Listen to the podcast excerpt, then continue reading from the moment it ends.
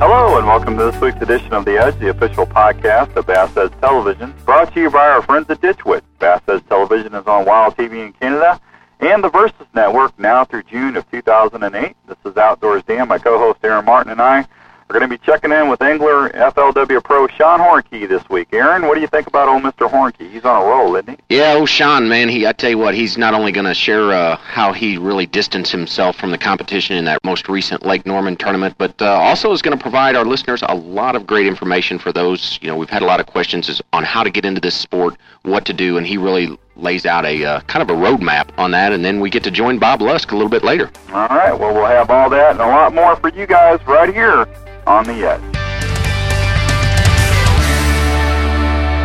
You're listening to The Edge, the official audio program of Bass Edge. Brought to you in part by Ditch Witch's On. Experience the revolution. Oh, look here. I got one. I got one. Look here. I mean, he whacked that football jig. The blades will dictate a lot of times the speed of the retrieve or the depth of that bait.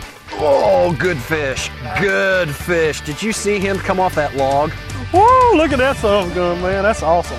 You know, you got to just stay after it. Fishing is not easy. Oh, man, that's a toad. This is unbelievable.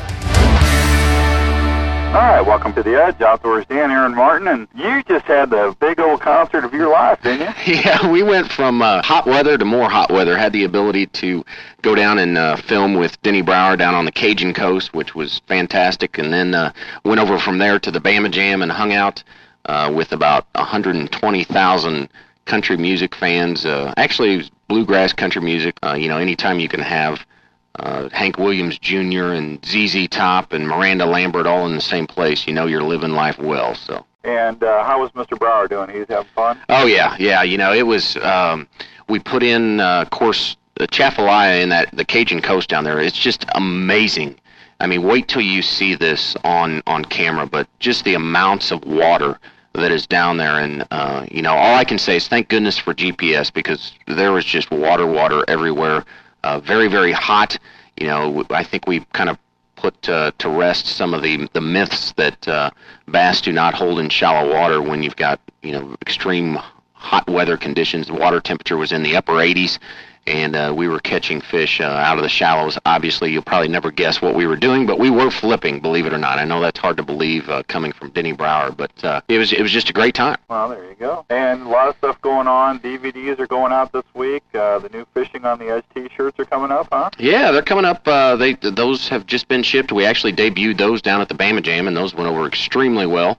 Uh, so those will be hitting uh, the website shortly, probably within the uh, the next week or so. And, and I know uh, Don and the gang has some some specials on those. Just a, a lot of good stuff coming out, you know. And with uh, kind of summer being upon us, it's you know you can't forget that there's still plenty of fish to be caught out there too.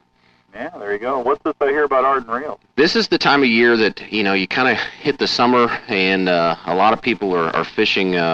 Uh, fishing quite a bit, but they're also doing some vacationing and just kind of chilling out for the summer. And uh, you know, of course, we have their full lineup of, of reels uh, on the website, but we also have those their cleaning kits, which um, you know now's a good time to kind of do that semi-annual cleaning. Uh, it works on any brand of reel. It doesn't have to just be Ardent reels, but uh, all the all the good stuff is in there. Both the uh, the reel butter and the reel grease and, and all the tools to do that. So, uh, you know, if you haven't had a chance to get on the website and check that out, please do so. Well, I'll tell you what, folks, we're going to run and take our first break. We're going to throw right back to Sean Hoernke, and when we come back, we're going to talk about everything else right here on the Edge. Give any type of boat the edge with MegaWare Keel Guard. It's simple to install, and we can now beach our boat anywhere. If you own a boat, you need one of these. MegaWare Keel Guard protects the keel of your boat from sand abrasion, from underwater obstructions, even concrete boat ramps. Kit started under $140. And best yet, it's guaranteed to keep on protecting for life. Thanks, MegaWare Keel Guard. Thanks, MegaWare Keel Guard.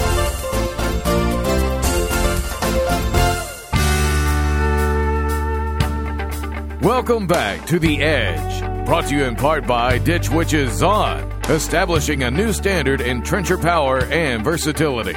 All right, welcome back to The Edge, and joining us is FLW Touring Pro Sean Hoernke. Sean, uh, thanks so much uh, for being part of The Edge again. Hey, Aaron, how are you? It's good to good to be back. Man, it's great. You know, we're we're in the midst of uh, of summertime fishing, and and actually just happy to have you on here. And you know, since we last talked, there's there's been a, a few things that have changed in in your both your personal life and also your fishing career. I think it comes to mind that maybe you won a, a tournament between uh, now and then. so. Yeah, that was a uh, that was a, a, great week. You know, I think it's been about a month ago now. Uh, the FLW Tour stop, uh, the National Guard Open in uh, Lake Norman, and came out ahead on that one. That was a great week of fishing, and man, it was just uh, everything went right. As you, as you know, to to win a national event or, or any event, even it, it doesn't matter what tournament it is, it, it, everything has to go your way, and it just had you know you can't lose a fish, and and things just have to run perfect and that week was my week, and, and it's a week that I won't soon forget. I can tell you that. I'd like to spend just a, a second on that because you know that was a pretty unique win. Um, you know, obviously the the FLW, uh, just like BASS, is packed full of just phenomenal anglers. But you won. You, you separated yourself uh, both distance wise and, and just kind of you picked up on some techniques that that some of the other field didn't. Can you elaborate a little bit on, on what took place and really what put you in the winner's circle? Yeah, you know, I had a couple different patterns going into that event, and, and uh, we had a short short practice for that event. You know, we had the uh, the, the PAA Toyota Texas Bass Classic, and, and that ran into our practice schedule. So I didn't get up there to and had maybe about two days of practice, and, and so I had to kind of get on things quick. And I found a kind of a, a, a deal on docks, uh, swimming a jig in the early morning, and, and, and then I also just found them sight fishing and uh, and just behind docks and, and corners and posts the docks, and they were they were bedding behind there and and uh, the first morning of the tournament just was, you know, there's always that key thing that you find when you win an event or, or have a lot of success or, or make a cut or something that, that kind of throws you into that realm of, of what you figure out that makes you successful in that particular event. And for me, it was really the first day of the tournament. And and I had that, a, a, a shad spawn deal on dock swimming a jigger in the early morning. And the first morning of the tournament, I ran up there expecting to get two or three bites off of a dock. And and man, the, the shad were spawning and the bass were going nuts, and and I, and I had a, caught a real good bag right off the bat, and that kind of set me up to not really go to my my fish that I'd found on the beds the second day, and and uh, I just kind of started fishing, and by then I already had about 12 pounds, which was a pretty decent bag at Norman for that week, and so I, I, I, just started covering a lot of water, and I was passing up a lot of two, two and a half pound fish, and only would key on like a three pounder. And by the end of the day, I, I covered miles and miles of water, and ended up pulling out about every fish that I'd caught off the docks, and ended up with like 15 pounds the first day. And that really gave me the confidence to figure out and find out that, hey, if I, if I just really, you know, buckle down every day and just fish for quality and pass up all the, you know, smaller fish you know, I can catch a decent bag every single day, and that was really the defining moment that, that set the pace for that event. So you pretty much just just put the trolling motor down and went after what you knew it, it was going to take to to basically win it. Yeah, exactly. And and I found a little little key subtleties in, in that. You know, a lot of the better quality fish. It was the second wave of the spawn there. And a lot of times, what you'll find, and, and the way you can tell what phase of the spawn the fish are in, is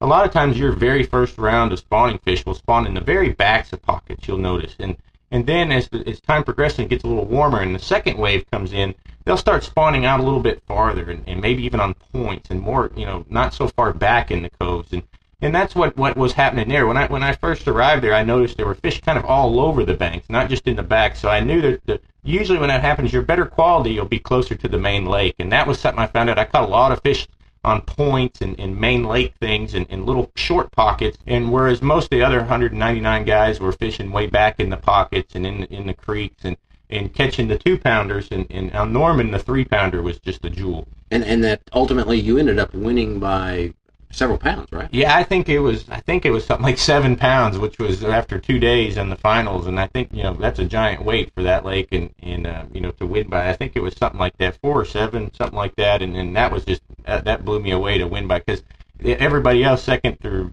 tenth was ounces, you know. So so that was it was just kind of an icing on the cake a little bit. Well, I think that you know plays well into exactly you know, for instance, on Bass Edge, uh, Dr. Jay McNamara through the In the Zone and kind of his book, The Psychology of Exceptional Fishing, talks about uh, making those decisions, and obviously, you know, that that played a, a huge role in that victory. Yeah, exactly, and and there you know there's a lot to be said for that, and and that's kind of I'm, I'm kind of one of those guys that for some strange reason when I when I get in that groove I just I feel so confident when I make those cuts and you know, I, I haven't made as many cuts as a lot of guys over the years, but you know, there's a lot more, a lot of guys out there have made tons more top tens than me, but a lot of top tens have never won. And for me, I, I'm kind of the opposite. It's like when when I make a cut, there's something that goes off in my head that I just get so super confident and, and, and I feel like I have found the deal. And that's, I think, the real reason why I won that tournament was just strictly my head was screwed on so right that week. I felt like, I just felt like, honestly, in, in myself, that, that, that I had the right deal and I was doing the right thing that week. And I didn't even have a place to go to every morning when I woke up. I mean, it was the last morning of the tournament and I looked around and I didn't know where I was going to start. So, and, and to be able to fish, but that was the beauty of it for me. I mean, was to just be able to go out and fish pure every single day and, and, and make it come together on the fly every single day. And that, that was really, to me personally, it wasn't about the money or anything like that or even the win. It was just to be able to, to, to fish and perform that way. That's what tournament fishing to me is all about. Well, and, and I think you bring up a good point, Sean. And, you know, a lot of times, granted, don't get me wrong, uh, the win itself and, and the money obviously are, uh, are are very rewarding. But personal satisfaction, you know, when things go well and you're able to do that and it comes together, that's a hard feeling to replace. Exactly, and you know, I, I'm such a you know, I think there's different guys out there. Uh, you know, there's some guys that are just so naturals at, at fishing that are on the tour and, and they love to fish and, and they just and that's how they go out. They just go out and fish every day. Me, I've always been kind of the opposite. I, I've been a guy that just loves to compete you know, if, if you look back at what I do, I mean, I, I race motorcycles, I, I fish tournaments, I've done the Field and Stream Total Outdoorsman Challenge. I don't, I mean, I, I don't care what it is. I play rock, scissors, paper. I just, I love to compete, and that's what it is to me. I mean, I love bass fishing. I love what it's all about, and I pursue it every single day to get better personally. But for me, I just love the competition and, and how my mind works and what I learn about myself through you know my actions on the water and, and that's what makes the victory to me so you know memorable you know and and, and shifting gears a little bit sean uh, you bringing up the competition and, and just kind of your personal history we, have gotten a lot of questions you know for beginning anglers that are, are entering into the sport uh, concerning that and you're a little bit different because you started uh, really right out of, of high school slash college era and uh, you made some decisions that obviously have put you kind of in the driver's seat. Could you set the stage, you know, for us to walking up up to present day uh, on how you got into the sport, and then we'll kind of take it from there and, and maybe offer some advice on what you've learned compared to things that you've went through and what your recommendations are for those uh, who are wanting to get into this. Yeah, you know, you know, I, I, was at five years old. I was starting to compete racing motorcycles all the way through high school, and, and it was getting to the point where we had to kind of make a choice of you know, by 16, 17 years old, that's when your racing career, you start racing full, you know, professionally. And, and you know, all, all my buddies and everybody was getting broken up and hurt. And, and I was looking at, you know, and you're done by the time you're in your upper 20s. And I looked into this fishing gig and I thought, man, that's pretty cool for a guy to go win a lot of money to just to go catch a fish. And, so I, and, and it doesn't look like you're going to get hurt near as bad. so, you know, that, that was, so I, I took off with it and just, just absorbed everything and, and I think that's what I try to tell a lot of younger guys in that is, I mean, every piece of media I could get my hands on, I was just absorbing and, and learning and, and trying to get better. And every free minute I had, I was on the water. And for someone getting started who looks to get a career in this sport, you know, I get so many questions asked all the time. Well, how do I get sponsors? How do I get, you know, I want to get this. And, and, and really the important thing when you get started is learning how to fish and become as good as you can fishing you know, there's a time for when you want to get to that sponsor level. But when you get out there, man, focus hard on the fishing because that's what it counts. And, and, when you fish good and you get those results, the sponsors are going to come because that's what they're looking for. And in time, as, as you progress, you're going to learn what companies you believe in you know, like for me with Skeeter Yamaha, I mean, that was a company that I, you know, I loved the boat. That's the boat that I ran when I was in, in high school and college. And therefore I learned that, man, I love this product. And then I started to build that relationship with them and, and it progressed. And, and I'm still with them today and, and hopefully with them for years and years of the rest of my career if possible because I love their product and what they stand for and what they believe in. And, and that's what I think is a good mesh. What you're looking for in a sponsor is, is you're forming a relationship with them and, and you're working for them to help give them ideas and product development and you're out there to, to basically help them be a spokesperson for their product and and so you know for people getting started hey you know go out there and, and learn who you are on the water and then the sponsors will come later well and, and speaking about you know figuring out how to fish first you know quite honestly this is 2008. I mean, we're at a time in our economy to where you know we've got four to five dollar gas prices depending upon you know where you're located geographically. Um, how do you how can you combat that against trying to manage a budget? Let's say for a beginning angler, do you recommend learning how to fish on your local waters to, to help save money? Do you recommend you know traveling as much as possible? Um, any, any, thoughts there? Yeah, I mean, it, it, each person is kind of on a case by case basis because every all of us have different you know situations. But I mean, the bottom line is first and foremost fish. I mean, even if it's at a small lake by your house. But on the same note, you, you have to be you know versatile. I mean, for us, you have to you know if you're going to do this for a living, you have to be able to catch smallmouth on Lake Erie just as good as you can catch a largemouth in, in flipping mats in Florida. And so you still have to branch out, and you have to be smart you know, for some people, that right way is, is to form a business for themselves and, and you know, uh, away from fishing when you get started. And, and I mean, uh, there's a lot of guys that have been successful that way. You know, go out there and, and find something that the business can run while you're gone. And it doesn't have to be huge, but something that earns you a little income while you're on the road. And you know, there's there's a, there's a lot of different avenues. You just have to be smart financially. That's the real key. You know, when I got out on the road out of college, I didn't have any money. I had nothing. I had a van with 200,000 miles on it. I got to be a great mechanic, but you know, I was very, you know, I, I went to Lake Fork and I guided, you know, went between events and made enough money to get by, but I was determined enough and, and I didn't buy new vehicles. I didn't go out and buy a brand new big house. I lived very frugally and I had very low overhead, and that's what allowed me because it's going to take you several years to, to a point where you're going to be successful when you hit the tour. You're you, odds on hand, you're not just going to step out on the big tour and be and become a superstar overnight. And, and that's where that plan comes into place. You can't just look at it from a one year situation. You go, you have to have really a, a realistic plan in place that's going to last with you until you are able to step into kind of that success role. Exactly, and that and that's where I said, you know, when I got out, of, when I when I first, you know, graduated from Texas A&M, I, I got out there and I said, I'm going to give it three years and then assess where I'm at in that point. You know, then you have to kind of be realistic about yourself. You got to, but you can't just expect to go gung ho. I've seen so many guys come and go in my seven years on the tour that had the talent but just didn't have the plan.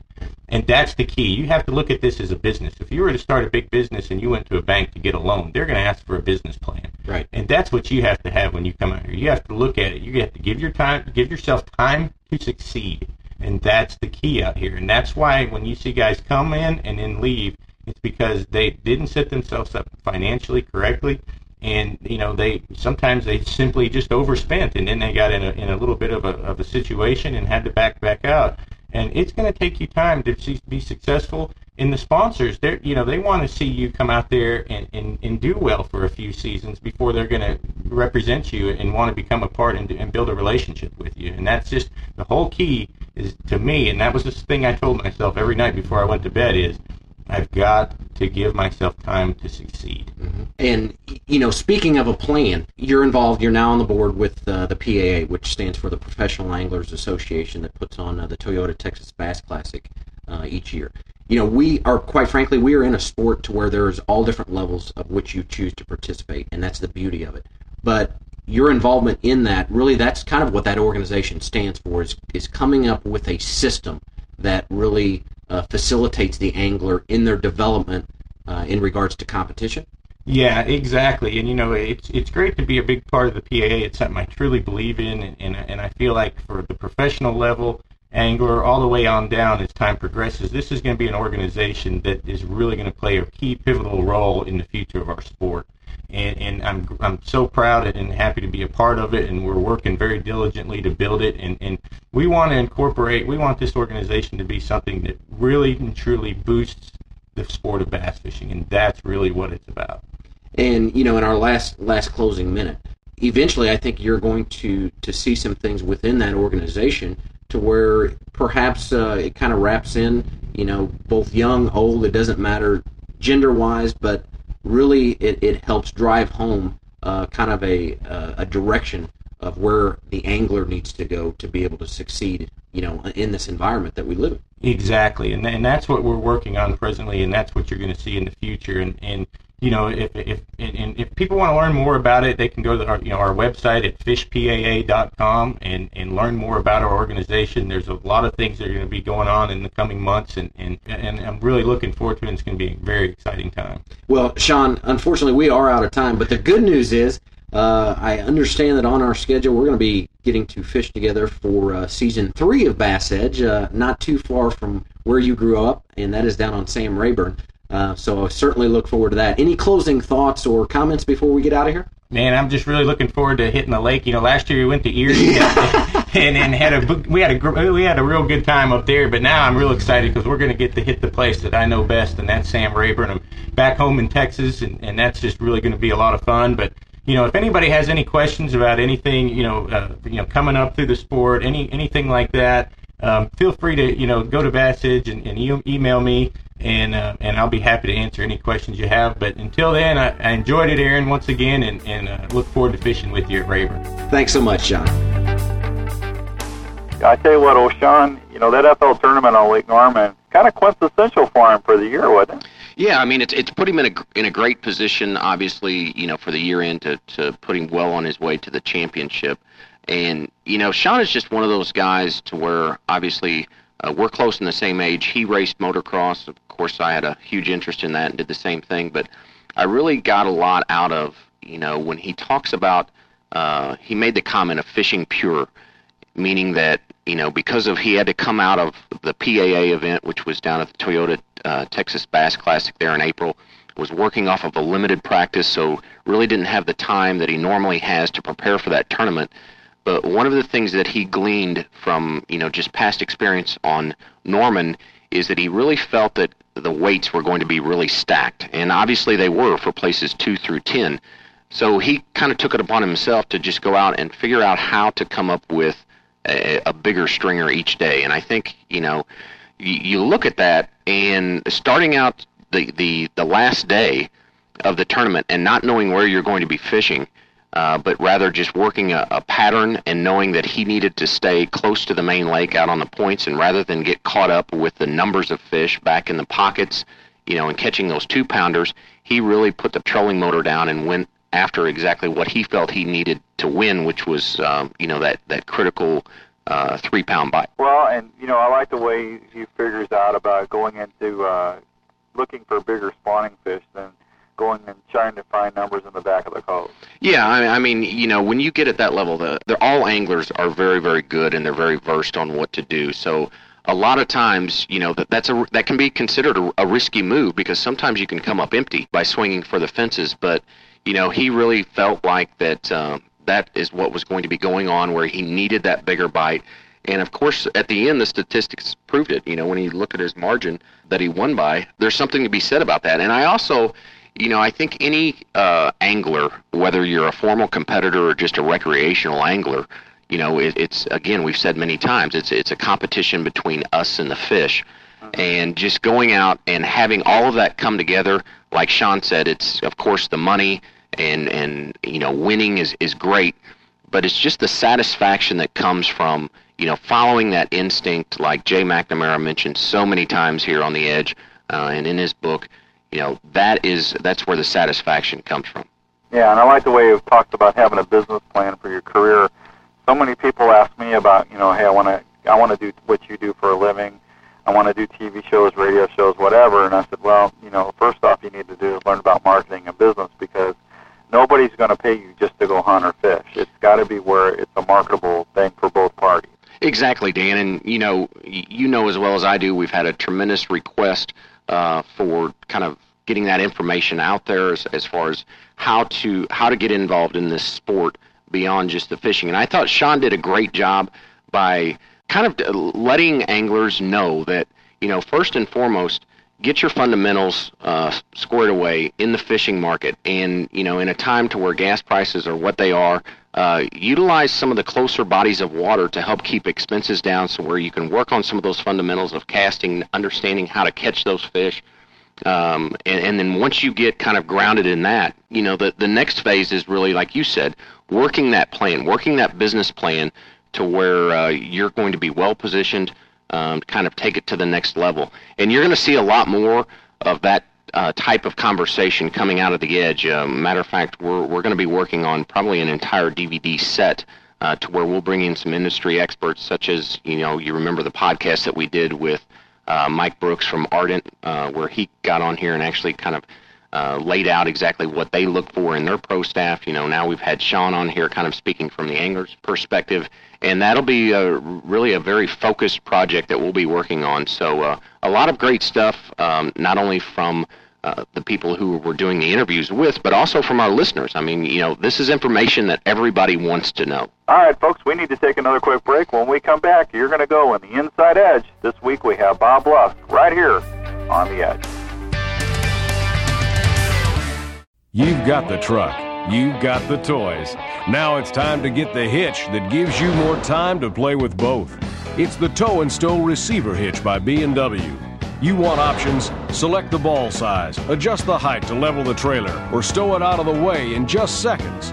It's 10,000 towing pounds worth of durability, convenience, and the latest technology that has made B&W famous. The Tow and Stow Receiver Hitch by B&W. Call 1-866-BEST-HITCH.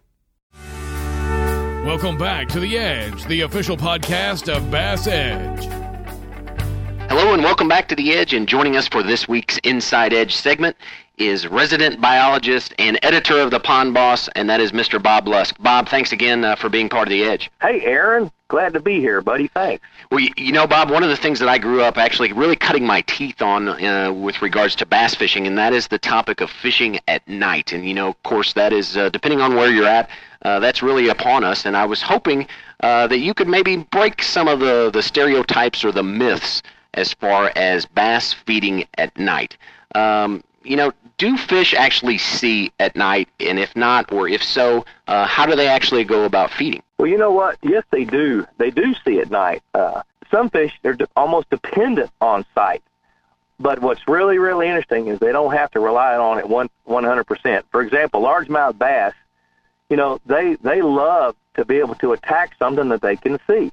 But you know, if you've ever if you've ever been under the water ten or twelve feet down, very very rare is the lake where you can see further than three or four feet away, and it's not much different for that bass. That bass can't see any farther than the water is clear. So what nature's done to give them a little bit more ammunition, so to speak, is they have the lateral line. You know, every fish that you pick up and look at, if you look at it, it's got what's called a lateral line. And that is a, a hollow tube that goes all the way from the tail up into the gill plate, and then it turns and it goes in and it gives signals to the brain. And what it is is a little hollow tube, and anytime the water moves or the pressure changes, it sends an impulse to that lateral line, and then the bass's little bitty tiny brain gets to interpret it. Now, fish operate basically off of two different premises. One is instinct, and another is conditioning the instincts in a bass, for example, if there's something moving in the water, let's say we throw a rock in the water or we throw a spinnerbait in the water, their first tendency is to go investigate it and look at it. And if it looks like something they want to attack or eat, they will. Where catfish, on the other hand, flee from it. They run away. Well, what the lateral line does is it gives them a sense of movement in the water for something that they can't see. So if you throw a rattle trap 25 feet away from a bass and, the, and that bass senses that movement and is hungry, it'll move 25 feet so it can come look at it and see. So you don't necessarily have to drag it right across its nose to get it to strike it. That's what the rattle trap does and some of the other, you know, noisy baits is to make that lateral line move so that that fish will investigate it. Different fish are adapted in different ways. Channel cat, for example, and blue cat, and any catfish with whiskers, which I guess is all of them, those whiskers are covered with little tiny taste buds. Well, when something hits the water, you know, like a shrimp on a hook, you know, and it falls, that catfish is going to run from it most of the time. But it's going to turn right back around and come in and inve- investigate it. And it'll tap it with its whiskers to taste it. If it likes the way it tastes, then it'll eat it. Now, if a catfish is really hungry, it will attack just like a bass does. You know, walleye, for example, they've got that great big lens in their eye. That's so that that lens can absorb faint amount of light so they can see better in the dark. A walleye can see a lot better in the dark than a bass can. You know, so all these different creatures have have different methods and ways that they can sense what's going on in the water and they either investigate it to go eat it or flee from it or feed on it. And So- their instincts are feed, flight, or fight. So hence that's the reason perhaps like when you're catfishing, uh, more of the scented type baits obviously work better because they can tap that with their whiskers. Whereas really you kind of have the the best of both worlds with a largemouth bass because they are sight feeders, but they also are able to pick up that vibration perhaps up to 20 to you know 40 feet away. That's exactly right. Now, catfish, the catfish have a little bit better sense of smell than a bass does. A bass has a sense of smell, but not nearly like what a catfish does. A bass uses its sense of smell totally different than a catfish does. A catfish uses that smell so it can feed better and seek out more more food sources. So for clear water, is it necessary when targeting uh, a bass to to have that vibration and and the and the noise, uh, I guess, inherent to the bait that you're using? You know what? If you and I can answer that question, we're going to do. I, I really, thought I'd at really least try, Bob. you know, you know, I, I'll tell you this: a fish doesn't stay attentive all day long. It's only attentive for a short period of time. Kind of like me. And that, yeah, you know, we, we all have ADD. Things like but, but you know, a, a, a bass, for example, it, it may be suspended in ten feet of water, kind of in a uh, almost in a stupor. But and if you don't get its attention, you're not likely to catch it. You know, uh, Ray Scott told me something really interesting one time. He said he watched in several tournaments where these guys would be fishing, not get a hit, and then a guy roar up there in his boat, shut it down, and then catch three fish back to back. And what his theory was was when the boat roared up there, it knocked the fish out of their stupor down eight or ten feet, made them move around, woke them up, so to speak, and they bit better. And I tell you, from what my experience has been as a fisheries biologist, I believe that to be true. Sure. And I've seen that happen in, in some ponds and lakes that I manage. So in in closing, Bob, when when talking specifically about fishing at night, are there certain um, universal truths that you want to apply when you're targeting bass at night? A universal truth is that the more light there is, the better they can see, the more likely they're going to hit something because they can see it. With the less light, like in the dark of the moon, they may still be active, but you're going to have to get their attention with noise more so than what you think they're going to be able to see. So perhaps use maybe like something that's putting off a vibration or rattle inside of a tube or a rattle on your jig in the dark of the Yeah. moon, whereas in the light of the moon you can depend more on the colors and, and just the, the sight. That's what I think. Well, fantastic. Well, Bob, once again, uh, great stuff. Uh, look forward to uh, having you on again in the near future. Uh, any any closing thoughts specific to night fishing, and also uh, can you provide us a way to get in touch with you? You know, my closing thoughts are that, that just because the sun goes down and the moon comes out doesn't mean that a fish is not going to eat. A fish is going to eat when it gets hungry and the food's available. So I, I don't. I, I think you can catch a fish at two in the afternoon just like you can catch one at two in the morning. All you got to do is figure out what it is that that fish wants. That's the problem. You know, that's the hard part, and that's part of the fun of the game. I can be reached. Uh, you can catch me through bassedge.com if you have a question. Those folks will forward that to me, or you can come to my website at www.pondboss.com. All right. Well, once again, Bob, thank you so much, and uh, we'll talk to you again in the near future. Aaron, I look forward to it, buddy. Thanks. When I'm fishing in a tournament, time is critical. I need fast, easy access to my lures. My Cook's go-to tackle system keeps my bait organized, tangle-free, and within easy reach. It installs in minutes under any deck lid, maximizing the storage space in my boat. And its durable construction lasts even through the harshest conditions. Get organized with Cook's tackle system by calling 188-390-8780 or online at cooksgoto.com. Welcome back to The Edge. That Bob Lusk, man. Catfish, bass, everything. What a neat, neat segment. Well, y- y- you know, the guy's just a wealth of information. And of course, I mean, you know, he is he's not a bass biologist, he is a fisheries biologist, and then, you know, his profession of, of uh, actually building waterways and, and ponds and things like that. Um, you know, I got a lot out of that because obviously, like I said, I mean, that's that's what I grew up doing was fishing at night, and I thought his, you know, just his points that bass do see at night, but they don't rely on it 100% because, you know, even in the daytime, a bass their visibility is limited to um, really the, the clarity of the water. So therefore, they have to have something else uh, to depend on. And I thought his description and his explanation of the lateral line and how that ties in and uh, you know to a bass, and then also the comparison to catfish and walleye, um, just great stuff. Yeah. Hey, we got a prize winner, uh, Michael from Cincinnati. Michael's going to get a season one DVD box set, huh? Yeah, so uh, you know, just goes to show you. I mean, uh, we're we're sending that stuff out just as, as quickly as what we can, and uh, had some great responses. So I encourage everybody to make sure that they are getting signed up uh, just via bassedge.com for a lot of these great prizes that we're giving away. You know, the other way to do that too is just by sending in a question to Ask the Pros under the Ask the Pros section, and you're automatically entered into that prize drawing. So really, there's there's two different, very easy ways to do that.